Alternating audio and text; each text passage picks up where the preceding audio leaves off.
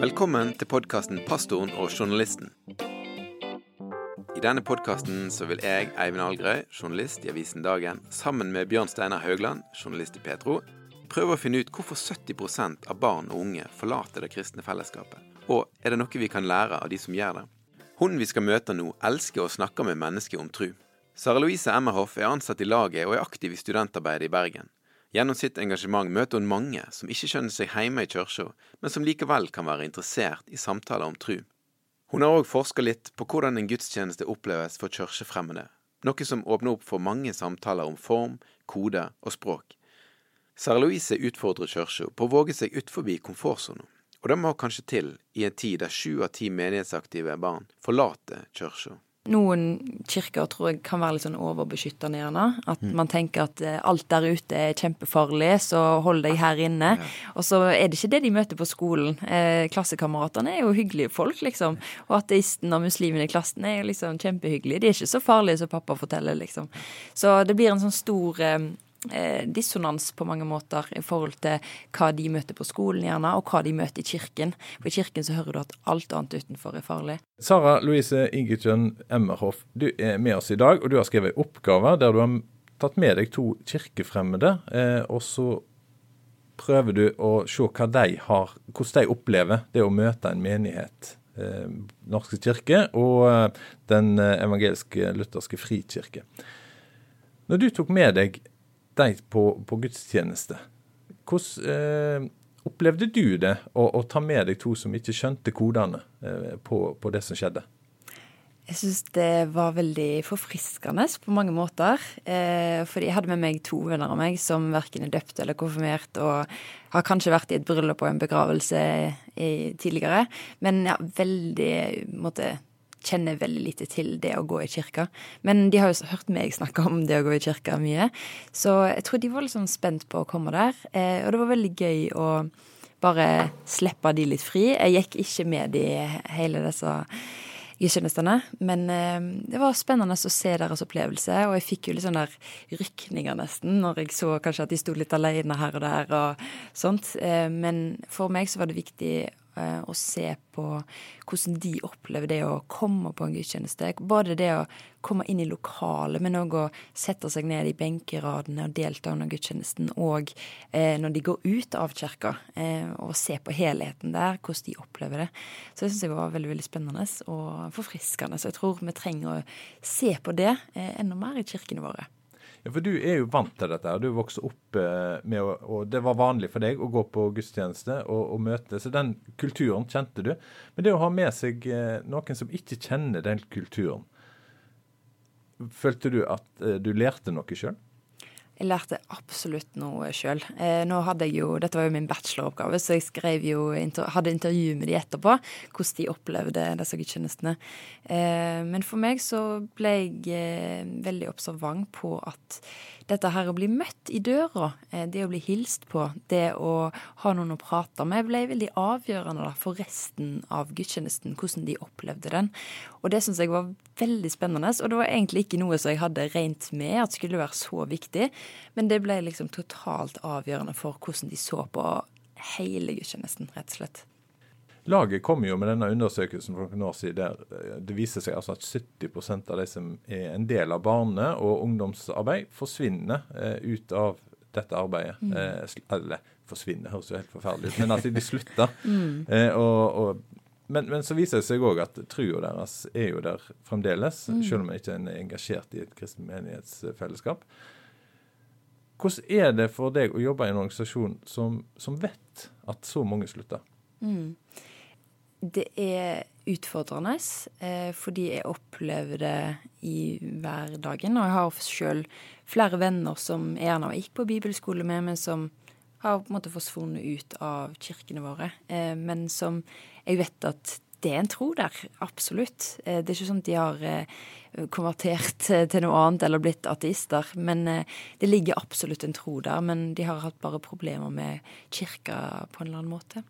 Eh, så det er absolutt noe jeg møter i hverdagen, i min jobbsetting. Og så prøver jo vi som eh, Jeg jobber spesielt med ungdomsskole og videregående, og prøver å jobbe med dette her og liksom drive litt sånn forebyggende arbeid, rett og slett. Og jeg tror det er viktig. Og det er mange måter vi kan møte dette problemet på. Men jeg tror det er viktig at vi anerkjenner det, iallfall. Mm. Ja, for det har vært litt av vårt konsept at vi har tenkt OK, det var et høyt tall av mennesker som ikke fortsatt er aktivt i en menighet eller en kristen sammenheng. Så rett og slett bare snakke litt om det, sette ord på det. Og jeg, mm. jeg tenker jo at for, de, for, din del eh, i den oppgaven som du har skrevet òg, så virker det som at eh, dette her med Når man kommer inn, så sier du det er viktig å bli tatt godt imot. Det var kanskje overraskende viktig. Men så er det dette her med kommunikasjon kanskje òg. Altså de kodene som man møter på når man kommer inn i en kristen sammenheng. Alle sammenhenger, alle samfunn har jo sine koder, for mm. all del. Men det er kanskje ekstra utfordrende noen av de tingene som eh, Altså det å forstå hva det er som foregår mm. i en gudstjeneste eller i et møte. Mm. Stemmer det? Det tror jeg stemmer absolutt. Eh, jeg prøver, når jeg sjøl preker rundt omkring, at det er ikke en selvfølge at folk vet hvem Paulus er, f.eks. Mm. Eh, det er ikke en selvfølge at folk vet hvem Johannes er, eller hvor du skal slå opp i Matteusevangeliet. Mm. Så det å være bevisst på det i f.eks. en prekenforstand tror jeg er liksom kjempeviktig og, og regna egentlig med at her sitter det iallfall 20% som ikke aner hva jeg snakker om. Og da prøve, å ikke nødvendigvis måtte forklare absolutt alt, for da kan preken plutselig vare i flere timer. Men det å snakke med språk som er forståelig for folk, tror jeg er viktig. Men så er det jo en sånn hårfin balanse der for de som går der fast, og at det ikke skal bli for tynt, rett og slett. Ja, Så det er noe som jeg tror vi må jobbe med, og jeg tror noen kirker er veldig flinke på det, eh, og veldig opptatt av å snakke med et språk som eh, folk forstår. Og så er det mange som, som ikke er så um, bevisst på det, rett og slett. Og det, det møter jeg innimellom ganske stadig ofte. Og jeg tenker sånn OK, nå var jeg glad at jeg ikke hadde med meg noen som ikke tror så mye ennå. Fordi her tror jeg de hadde falt veldig fort av, rett og slett. Bare spør en ting. for Det med liturgi eh, Jeg har vokst opp i norsk kirke mm. sjøl, så jeg er på en måte vant med liturgi og, og forstår den og er glad i den. Men hvordan fungerte det da? For begge de sammenhengene der du tok disse med på, er vel forholdsvis liturgiske. Mm. Altså, var det forståelig? Var det, ble det et problem, eller hvordan Jeg hadde de med på eh, i en eh, kirke i Frikirken her i Bergen, og med i en norsk kirke i Bergen òg. Ja. Og i Frikirken i Bergen så praktiserer de nok ikke veldig høykirkelig liturgi, men mm. selvfølgelig, du har jo elementer av det. Mens i den norske kirken vi var i, så er det mer en høykirkelig form, da. Og eh, jeg er jo sjøl oppvokst i Den norske kirke og har forståelse av liturgien. Men det var ikke før jeg begynte å studere teologi sjøl at jeg opplevde at jeg forsto teologien. Eh, nei, ikke teologien, men liturgien. Eh, og eh, eh skattene i den, da. Og så tenker jeg, Det var noen sånn refleksjon jeg hadde, da. At må du studere teologi for å faktisk forstå dette her? Fordi at jeg tror til og med veldig mange av de som går i Den norske kirke, ikke alltid forstår eh, liturgien som er. Og jeg tror det er eh, det er litt vondt, gjerne, eh, for folk å ikke kjenne at de følger med og forstår hva som skjer, egentlig. Det er bare et ritual du gjør, men man har ikke på en måte forståelsen for hvorfor man gjør det. Og det kan skape litt avstand, tror jeg. Men du var inne på noe, dette her ordet 'bevisst'. De som er i menigheter, er ikke nok bevisst på at andre ikke skjønner det som de skjønner. Er det der egentlig en av disse mange steinene i skoen ligger? At, at vi, vi har på en måte grodd litt fast? Altså, En er ikke oppmerksom nok på, på, på, akkurat det? Man har jo på mange måter liksom to ulike grupper her. Man har de som aldri har tilhørt en kirke.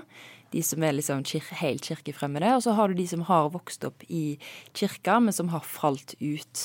Eh, så tror jeg at vi kan havne litt i ulike grøfter her. At man fokuserer for mye for, på de som er kirkefremmede.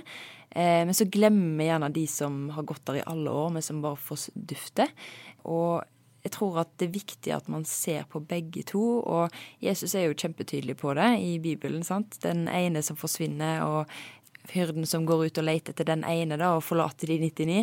Eh, og jeg tror at det er viktig det å være bevisst på dette her. At man, man både ser de som er der. Men det er liksom, som pastor så har du liksom veldig mange roller du skal se etter, og veldig mange folk du skal prøve å nå på mange måter. Så det er ikke et lett problem, dette her. Det er ikke én en enkel løsning, tror jeg. og Derfor tror jeg òg det er såpass mange som forsvinner, fordi at det er nødvendigvis ikke så veldig enkelt alltid. Um, men jeg tror absolutt at vi er nødt til å se på, på de tallene som er der, og det er ja, 70% er ganske mange. Og jeg tror at det finnes mange bestemødre som har mange barnebarn å be for, og som er fortvila. Eh, så tror jeg absolutt Gud har en plan, og Gud er god. Men jeg tror det er et problem som vi er nødt til å ta på alvor. Og vi er nødt til å fange på en måte disse folkene da, som, som er ja, høyt elska. Det er jo en krise. Det er absolutt en krise. Det er jo en krise. Mm. altså for, Hvis man tenker ut ifra et menighetsperspektiv, ja. så er det en krise. Mm. Altså det skipet lekker som bare det. Ja, Hvis Jesus hadde vært her i dag og tok det eksempelet med de 99 som var igjen altså Her var det ikke bare én som mangla. Her mangla 70% Da hjelper det ikke at én leter. Altså, da, da, er det så mange at her må mange i, i sving og lete.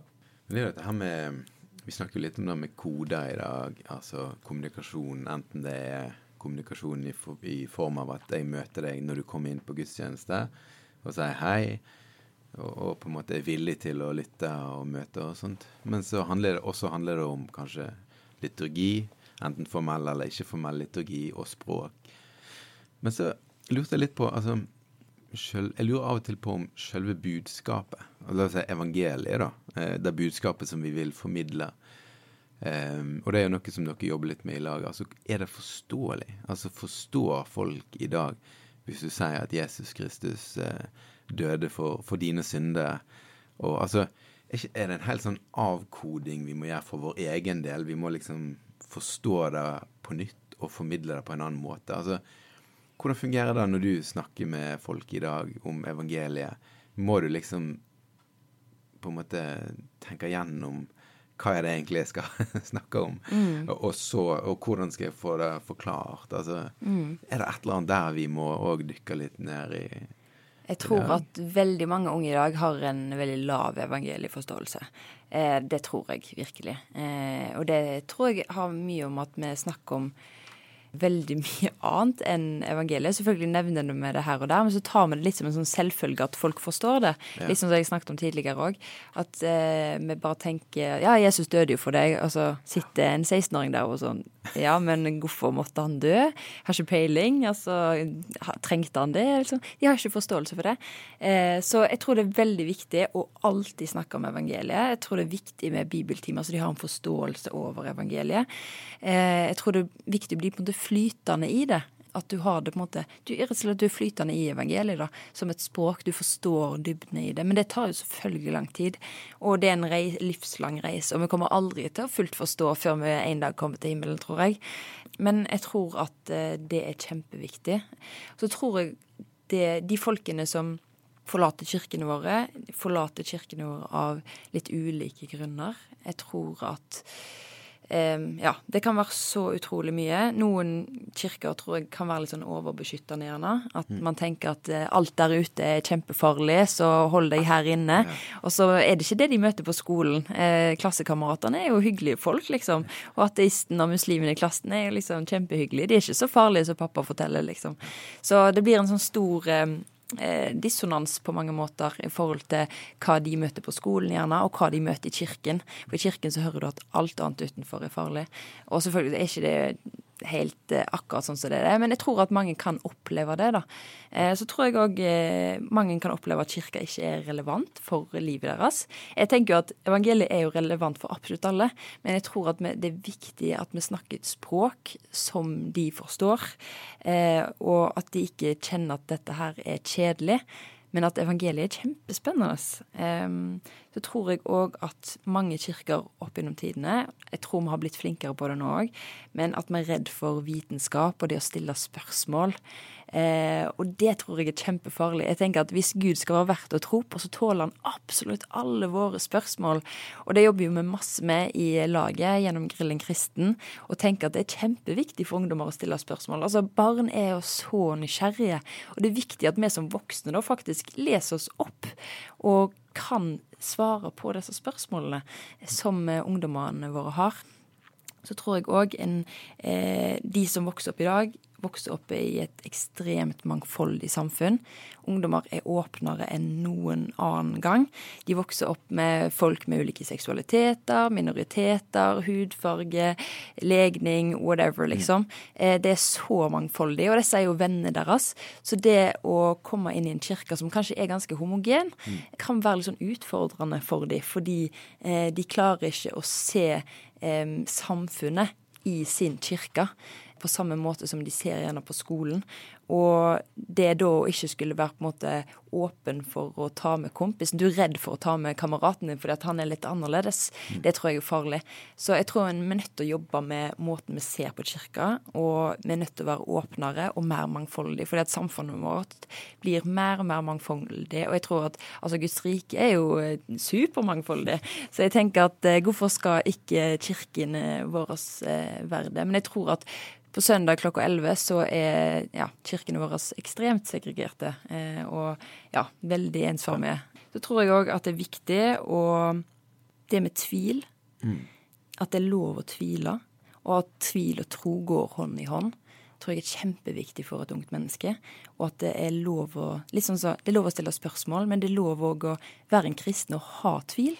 Og at det, det, er rom for den tvilen i våre kirker. Det er ikke sånn at nå skal vi bare prøve å fikse det med en gang, men vi må skape et rom der det er lov å komme med, komme med kanskje en sorg, komme med hele seg, da. Ikke bare happy-clappy på søndag klokka 11, men at det er lov å, å være den du er, der du er. Og Gud tar imot deg. Han tåler alle dine følelser akkurat den du er, da. Så jeg tror jeg er liksom viktige ting inn mot dette her eh, som er nødt til å ta på alvor.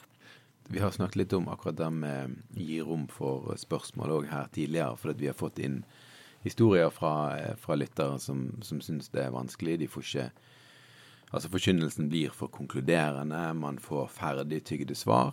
Og så er det ikke noe rom for spørsmål eller mm. tvil eller sånn. Så vi har fått en del inn på det, faktisk. Mm. Eh, men så har vi jo snakket litt om ja, men hvor er det rommet, egentlig? Mm. Altså, og da, Hvis man tenker fra et, et vanlig menighetsliv, sant, så, så, består det kanskje av ei husgruppe eller cellegruppe, en liten sånn eh, forsamling, og så består det av søndagsmøte, gjerne. sant? Mm. Eller et lørdagsmøte eller et fredagsmøte, alt dette som Men hvor er det rommet? Altså, hvor stiller man de spørsmålene faktisk, mm. sant, i en travel hverdag, sant? Mm. Altså jeg tenker dere har vel kanskje litt sånn ja, Grillen kristen og, og kanskje samlinger i lagsgruppe. Men det, det, er litt sånn vanskelig å, å finne det rommet. Absolutt. I, vi blir jo travlere og travlere. Men jeg tenker at hvis dette er et såpass seriøst problem, så bør vi jo virkelig prioritere det. Mm. Eh, så jeg tenker at dette er noe som vi absolutt bør kunne jobbe med. Eh, at vi ikke, kirkene våre er så travle at vi ikke har tid til å ta dette på alvor. Men jeg vet ikke helt hvordan det skal se ut. Jeg tror det kan se ut på ulike måter. Men jeg tror smågruppene er en kjempefin arena til å kunne stille de spørsmålene vi har. Eh, til å ja, skape et rom for ungdommer. Så gjerne mange ungdomsarbeid. De tar jo Det er jo så mange fantastiske ungdomsledere der ute. Eh, og så er det jo gjerne disse overgangene som er vanskelige. Fra ungdomstiden din til å bli liksom en ung voksen eller student, det å begynne i en ny kirke eller begynne i et studentmiljø, det er de overgangene som er ganske sånn eh, shaky. Ja, for der er det mange som faller av? Det der tror jeg de fleste faller ut av, i de overgangene. For der er det lett å falle ut uten at folk ser deg. For du kan ikke nyte en kirke. Folk har ikke blitt kjent med deg ennå. Så der tror jeg veldig mange ikke helt klarer å hoppe på det toget som går veldig, veldig fort. Men det å bli med i en smågruppe, det å bli med en tjeneste, tror jeg er ting som virkelig vi kan jobbe enda mer med, som jeg tror er veldig viktig. da. Ja, For dere i laget har vel en del ressurser på akkurat det som går på tro og tvil, og, spør, og ta opp spørsmål og finne svar osv. Mm.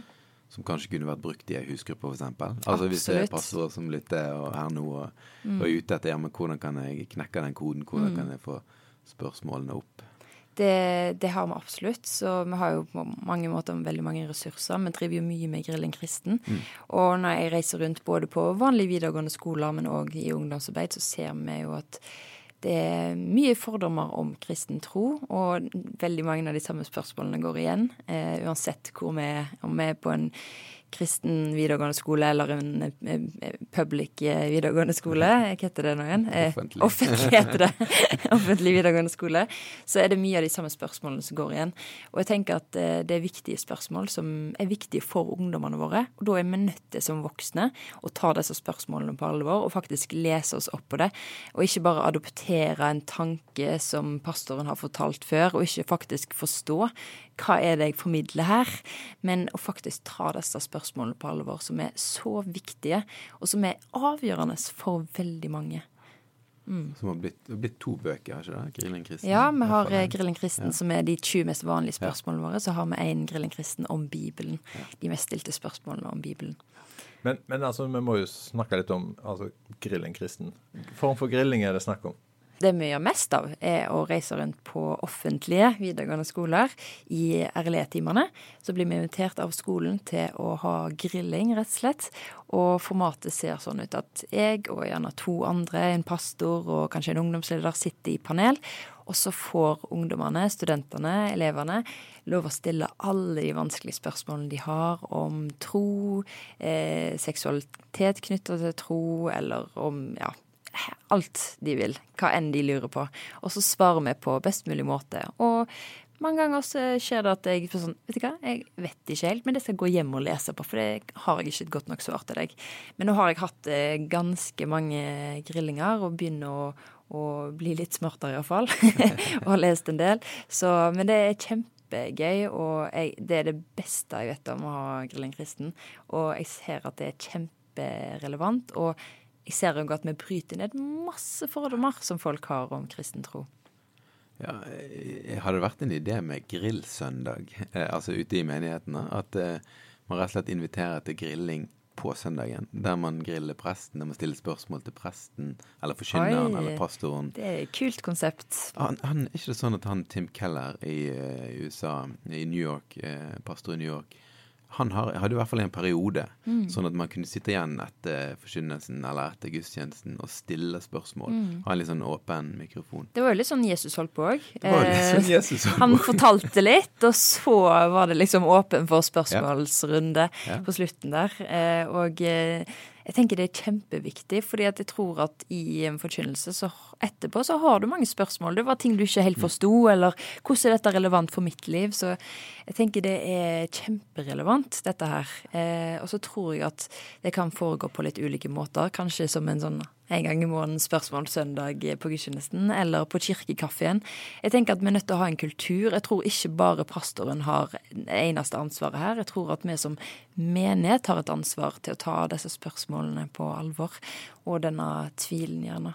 Så jeg tror at vi er nødt til å jobbe med det som en helhet, som en Ja. kirke. Ja, hvis, hvis de spørsmålene kommer for å bli satt ord på sant, i, en, i en gudstjenestesetting, så vil jo flere få denne opplevelsen av at ja, det er ikke bare jeg som har spørsmål, det er ikke bare jeg som er dum, det er ikke bare jeg som ikke kan Nei, Bibelen eh, uten at Men jeg må jo òg si at det er jo lett å stille spørsmål, men det å da komme i en situasjon der du ikke har et godt svar Mm. Hvis du da kommer i en sånn situasjon, så, så kan jo det oppleves veldig sårt. Mm. Hvis du er pastor for menigheten, og så greier du ikke å gi gode svar.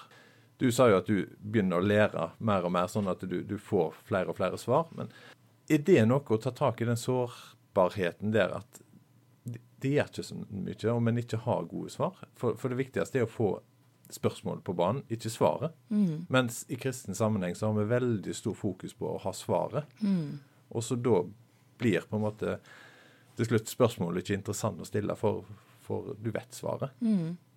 Det tror jeg er kjemperelevant, akkurat det du sier der. Eh, Jeg tror at veldig mye her handler om dialog, som er kjempeviktig.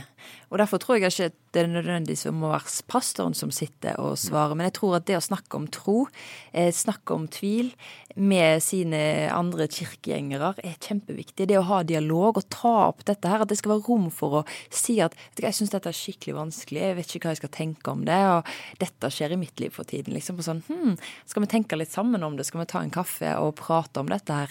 Eh, At vi tar hverandres spørsmål på alvor, da, som en menighet. Og det tror jeg er veldig viktig. At man føler man blir sett i det. da, Og så forstår man stykkevis og delt, og en dag skal man forstå fullt ut. Og eh, det tror jeg eh, er fint og deilig. Det er en frihet i det òg.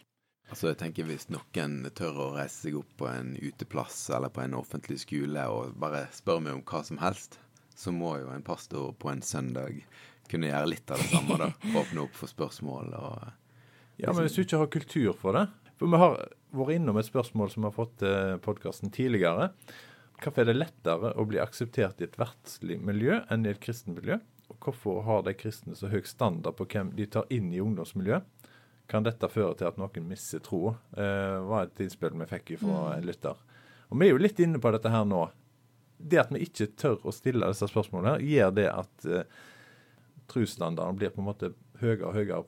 Vi føler at stand, eh, den blir høyere og høyere pga. at vi, vi stikker ikke hull på, på den ballongen.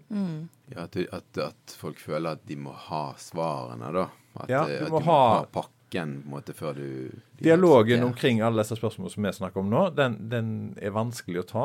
Og, og når en ikke tar den, så blir det svarene, de enkle, viktige svarene som blir viktig, og så dyrker en dem, og så blir det Hvis du da ikke syns det er så enkelt å kjøpe alle disse svarene her, og skjønne hvorfor det er svaret, så, så blir du ikke en del av miljøet. Og så Det tror jeg eh, Jeg tror du har sagt sier noe veldig spennende der. At eh, litt dette her med det OK, har du en prat med noen folk, og så stiller en et spørsmål, og så får han et svar, og så kan han skjønne at ja, det var jo på en måte et svar, men jeg er ikke helt der ennå. Og hvis du ikke klarer å komme der, da, så faller du på en måte med en gang litt utenfor.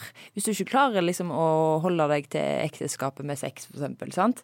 Men eh, liksom, du har alltid hørt at det er liksom det du skal gjøre for å kunne være med i lovsangstime eller whatever, sant. Eh, men du klarer ikke det, eller slutte å se på porno, eller whatever, liksom. Altså, eh, jeg tror at mange tenker at man må Altså, hele evangeliet handler om at liksom Ingen av oss klarer det, eh, men derfor gjorde Jesus det for oss en gang for alle. Mens i kirkene våre så tror jeg veldig mange opplever at du må klare det for å bli akseptert. Eh, eh, og det tror jeg er en vanskelig utfordring, fordi at man selvfølgelig skal man kunne ha ledere som er forbilder, men så tror jeg òg at det må være rom for og plass for deg som, som eh, går en reise, som er på en reise, og som eh, Altså, det er ingen av oss som er perfekte. Altså, dette gjelder abs 100% av menigheten. Ingen av oss klarer det. Alle feiler når det kommer til seksualmoral og alt dette her. Altså, det er ingen som klarer et perfekt ekteskap engang. Altså, jeg lover deg, 100% av oss feiler igjen og igjen og igjen og igjen. Så det er liksom jeg tror det er så viktig at man ikke tenker at man må være perfekt for å kunne tjene eh, Gud. For da er det ingen av oss som kunne gjort det. Altså, Bibelen er full av folk som er liksom helt idioter, eh, men som Gud bruker likevel, da. Eh, og ikke at jeg kaller deg idiot her nå, men, men jeg tror det er så viktig at vi har rom for de menneskene. Og jeg tror det er, liksom, det er så til Guds hjerte eh, å møte disse folkene her. og at Hele livet er en trosreise. Det må være lov å være på ulike stadier på denne reisen. Det må være lovlig å, å komme som du er. Altså Kirkene våre skal ikke være et sted for folk som er ferdig fiks. Det er for folk som er syke, folk som ikke har alt på stell. Eh, og ja, for det, har man alt på stell, så, så tror ikke du er menneske. Da er du enten Jesus eller eh, Gud. Så dyrker det normale, da. Dyrker det- Dyrke det normale, eller på mange Ikke dyrke det nødvendigvis, for jeg tror det er viktig å ha idealer. Og jeg tror Gud eh, kaller oss til eh, å leve på en måte et liv eh, uten synd, men det er ingen av oss som klarer det. Derfor tror jeg òg det er viktig å, å vise til at her er det lov å være der du er.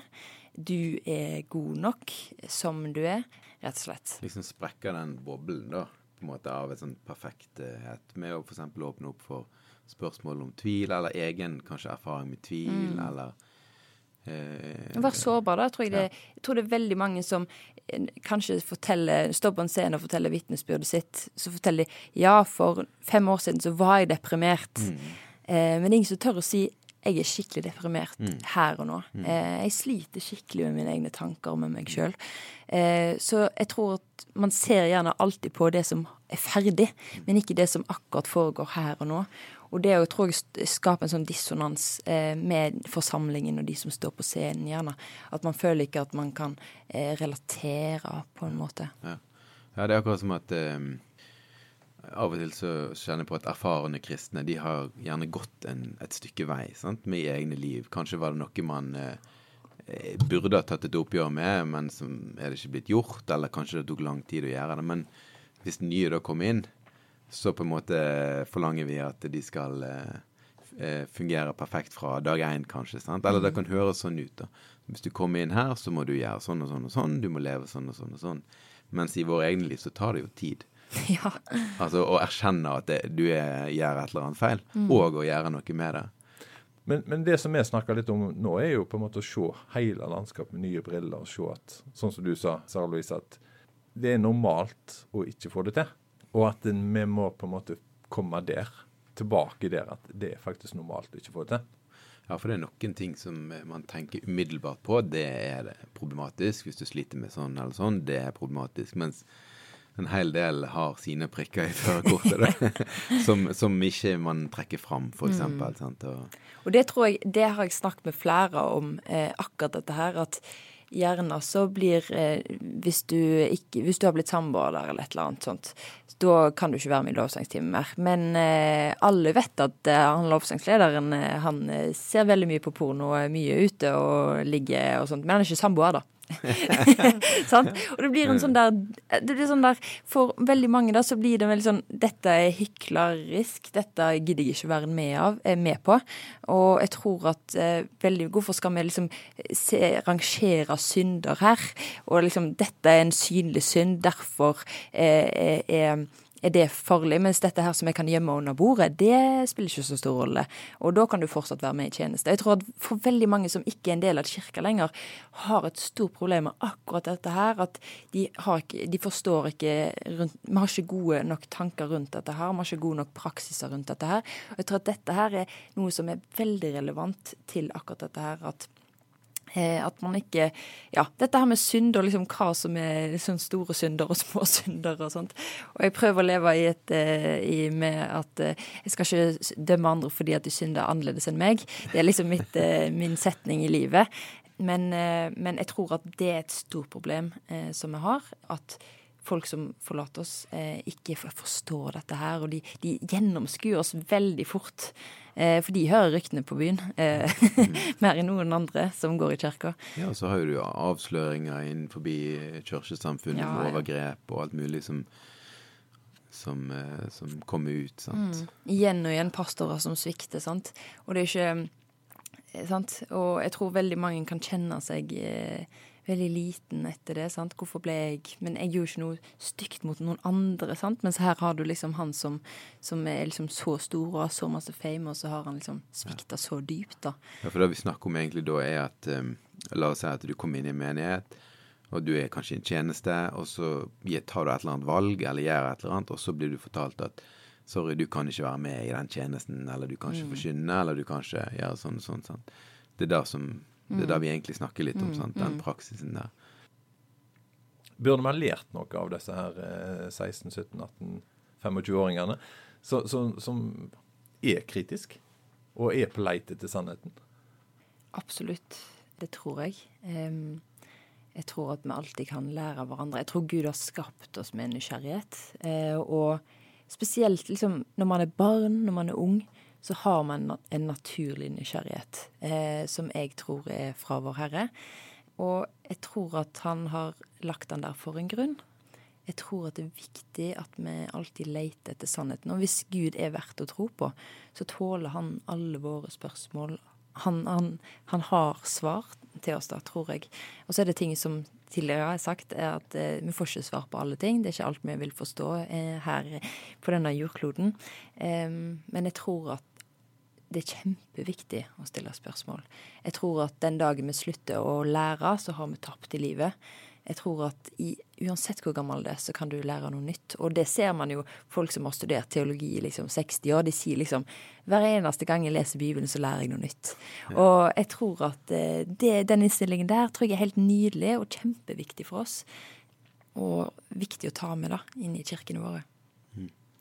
Det er jo egentlig litt sånn eh, hvis vi skal, altså Det vi har snakket litt om nå, sant? Det, det som slår meg, er at det er litt sånn menneskelige ting gjerne som holder folk vekke fra menighetene, mer enn nødvendigvis eh, selve budskapet eller teologien eller det som ligger i bunnen. Altså det snakk om Kommer du inn i, i eh, en menighet? Blir du møtt? Får du et smil? Får du en samtale? Mm. Og så sant, forkynnelse, er er han åpen? Er det, er det åpenhet for spørsmål? Altså da at man ikke tenker at her er det ikke noe rom for min, min tvil, mine spørsmål. sant? Og, og det, det, er jo rett og slett sånn menneskelige ting som, som kan legge litt hinder for folk, da. Mm. Egentlig. Bør en se på menighetslivet som en, eh, ja, en familiemiddag? Det er jo normalt når folk ringer på døra og kommer på besøk til deg, at du kommer i døra og sier velkommen, og viser de inn i huset ditt. Men du òg viser de veien ut igjen. Mm. Du følger de til døra som regel, og sier ha det og snakkes igjen. Bør vi ha, lære litt av det òg når, når vi skal møte folk i menighetssammenheng? For det er jo sånn vi møter hverandre i alle sammenhenger. Det er et- kjempefint bilde, syns jeg. Eh, og det er jo veldig mange som har disse 'velkommen hjem' eh, sant? som overskrift på kirkene sine. Og det tror jeg at mange kan kjenne at 'å, dette er hjemmet mitt', men så er det mange som tenker sånn ah, Du får helt sånn avsky fra det der 'velkommen hjem'. sant? Men jeg tror at det, det er et kjempefint bilde å vi, eh, at liksom Velkommen til oss, eh, og, og vise de veien ut. For det, er en fri vilje. Jesus har gitt oss en fri vilje. Det er ikke sånn at han tvinger oss til å gå i kirka eller tilbe han, liksom. Det er en helt fri vilje. Og det må vi som kristne òg akseptere. At eh, ja, vi kan oppfostre barna våre i den kristne forsakelse og tro, men de skal få helt lov til å velge det vekk om de ønsker det. Eh, det, det er ingen tvang her. Eh, og det tror jeg er et viktig element med dette her òg. Og, og, eh, men som du sier, jeg tror det er kjempeviktig å se på kirken litt som et hjem. Men at, at det blir liksom det, er det ekte liv, da. At du ikke bare inviterer de og snakker til folk her i kirken, men ta de med deg hjem på søndagsmiddag òg, liksom. Eller på onsdagskaffe. Det tror jeg er viktig. Jeg ble så imponert over Jeg hadde for noen år siden så møtte jeg noen tilfeldige tromsøværinger på eh, en konsert, og de inviterte meg på nachspiel, og jeg ble med, vet du. Det var veldig koselig. Og så inviterte de meg i kirka søndagen etterpå. Eh, og de hadde aldri vært i kirka før, men dette syntes de var veldig gøy. Det som jeg ble så imponert og rørt over med mine venner som gikk der, at eh, de inviterte de med på fotball eh, på mandagen. Uten at jeg hadde snakket med dem om det. Men det var liksom bare en sånn naturlig ting, da. Og så ble de kobla på kirka med en gang, fordi at de fikk ekte relasjoner der. Og det tror jeg er så viktig. At det ikke bare blir en sånn overfladisk greie, hei og velkommen i kirka, men at det blir relevanse for hele livet, hele uka, hele måneden. Det, for det tror jeg folk gjennomskuer veldig fort. Her sier du hei til meg, men på skolen så sier du aldri hei til meg. Eh, der er jeg ikke kul lenger. Eh, du er interessant de første to søndagene, men etter det så vil vi ha tjeneste ut av deg, eller eh, da eh, har vi glemt deg. Eh, du var bare relevant for oss når du var ferskvare. Og det er sånne ting som folk gjennomskuer så fort. Og jeg skjønner godt at folk forlater kirkene våre hvis vi holder på sånn som det der. Men jeg håper at vi kan være en kirke som, som er relevant for hele livet, hele uken, og at folk kan kjenne faktisk at dette kan være et hjem for dem. Både et åndelig hjem, men at kirken blir som en familie, og at det er relevant for eh, hverdagen deres òg, da. Men nå har vi snakket om det at en jeg må komme inn i kirkene eller i menigheten. Men veldig mange av oss forlater eh, kirka og har sår og har veldig mange negative opplevelser med det. Trua tar en kanskje med, vi har vært litt inne på dette, trua tar en med seg, men det menighetsfellesskapet som, som en hadde, det, det tar litt tid. Hvis en i det hele vil tilbake igjen der. Hvordan kan vi snakke sånn at Gud er aktuell for alle, selv om en ikke går i en menighet? At trua deres er viktig. Eh, At Gud er like glad igjen om en går i menighet eller ikke går i menighet. Det er ikke det det handler om. Vi har kanskje satt opp noen hinder, noen barrierer, eh, gjennom måten vi forkynner om tro på, for de som er der ute, og som bare liksom ikke fikser helt den menighetsgreien. Ja, det er jo en eh, kjempeutfordring, da. Hvordan prate til de. Ja, jeg tror at uh, for uh, dere der ute som, uh, som har opplevd Har kanskje vonde minner med kirka. Gud er til stede i livet ditt. Han, han elsker deg akkurat sånn som du er. Og han, han vet hvor du er på din reise, og det, det, det er godt nok. Um, det som jeg tenker kan være viktig og kan være et steg inn mot det, er å prøve å finne seg et, et mindre fellesskap. Kanskje du har en venn som, som, har opplevd noe av det samme, som du kan som prate med om dette her. Finn noen du kan snakke med tro om. For jeg tror at det å bære på troen helt alene kan bli veldig tungt og slitsomt. Eh, og jeg tror ikke det er bærekraftig i lengden. Men det å finne noen å prate med tro om, tror jeg er veldig veldig viktig. Så det å koble seg på en smågruppe eller en cellegruppe eller et eller annet sånt, eh, tror jeg kan være en veldig fin start. da, fordi at jeg tror at det er viktig å snakke om tro. Eh, jeg tror at det vil berike livet ditt. Det trenger ikke være på en gudstjeneste. Men finn deg noen venner som kanskje har gått gjennom det samme. De er absolutt der ute. Det er bare til å eh, sikkert banke på naboen sin dør, så kan du finne dem. Men koble på et mindre fellesskap, vil jeg si. altså. Så hvis vi skulle gitt en utfordring til eh, kirkeledere, da, pastorer, prester osv. Så videre, sånn eh, mot slutten òg, hva, hva, skulle det ha vært? Altså hvordan, hvordan vil du utfordre en pastor, f.eks., på å skape en kultur for en mer åpen kultur? Samtaler om tro og tvil, om sårbarhet og um, Jeg tror jeg ville ha utfordra dem med å å um, se over din egen menighet. Hvem er det personlig, liksom? Sånn, prøv å skrive en liste over okay. hvem er det som var engasjerte for fem år siden, men som ikke er lenger. Mm. Eh, og sett litt navn på det, for det plutselig blir det navn, ansikt. Eh, og eh, kunnskap øker smerte, men jeg tror det er en god smerte å faktisk ta på alvor.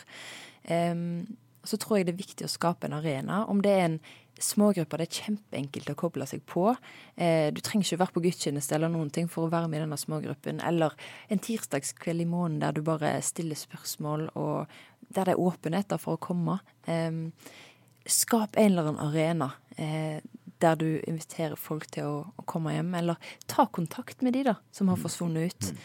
Eh, jeg tror veldig ofte så, så kommer ikke folk tilbake fordi at de fikk aldri en ny invitasjon. Det er ingen som husker de. Ja, og Det har vi òg fått inn uh, mm. i denne podkasten her, uh, fortellinger om mm. konkret. Det var ingen som tok kontakt med meg. Ingen som merka at jeg forsvant. Og jeg tror fra vår, mitt eget perspektiv, da tror jeg som kirke at man tenker sånn Nei, de bare likte ikke dette her, eller nei, de har eh, slutta å bli kristne, eller sånn. Men det er jo ikke sannheten i det hele tatt. Jeg tror at det er kjempeviktig at vi sender folk en melding og faktisk ser de går ut og leter. Altså Jesus som sagt er kjempetydelig på det. Ikke bare si 'kom inn til oss', men gå ut til de som er på leiting etter et eller annet. Eh, jeg tror det er kjempeviktig. I menighetssammenhenger så sier en jo at vi går til avslutning. Eh, jeg skal avslutte snart. Ja. Nå er det oppe for spørsmål. Ja, ja. ja, men et spørsmål til slutt til deg. Hvorfor er du en kristen? Hva, er grunnen til at du har valgt å, å fortsatt være det? Grunnen til at jeg fortsatt er en kristen. Og jeg har vokst opp i en kristen familie og eh, har nok alltid hatt en veldig sterk tro. Men jeg syns historien om Jesus Kristus som kom for den ene, er en utrolig vakker historie. Og jeg tror at alle mennesker trenger et håp. Og jeg har ja, researcher mye forskjellige religioner og alt mulig, men jeg syns historien om Jesus som, eh, som døde for oss eh, fordi at ingen av oss klarer det, er, er, veldig vakker, og jeg tror at den er sann. Og jeg tror det er et budskap som vi alle trenger. Vi alle elsker, vi alle ønsker, vi alle skapt av Gud. Det gjelder oss absolutt alle. Uansett hva synd du har gjort og gjør og kommer til å gjøre, så er du så hjertelig velkommen og elska, og Gud fryder seg over deg. Og det er et budskap som jeg elsker å være en del av. Takk for at du hørte podkasten 'Pastoren og journalisten'. Og dette er altså en podkast ifra Dagen og Petro.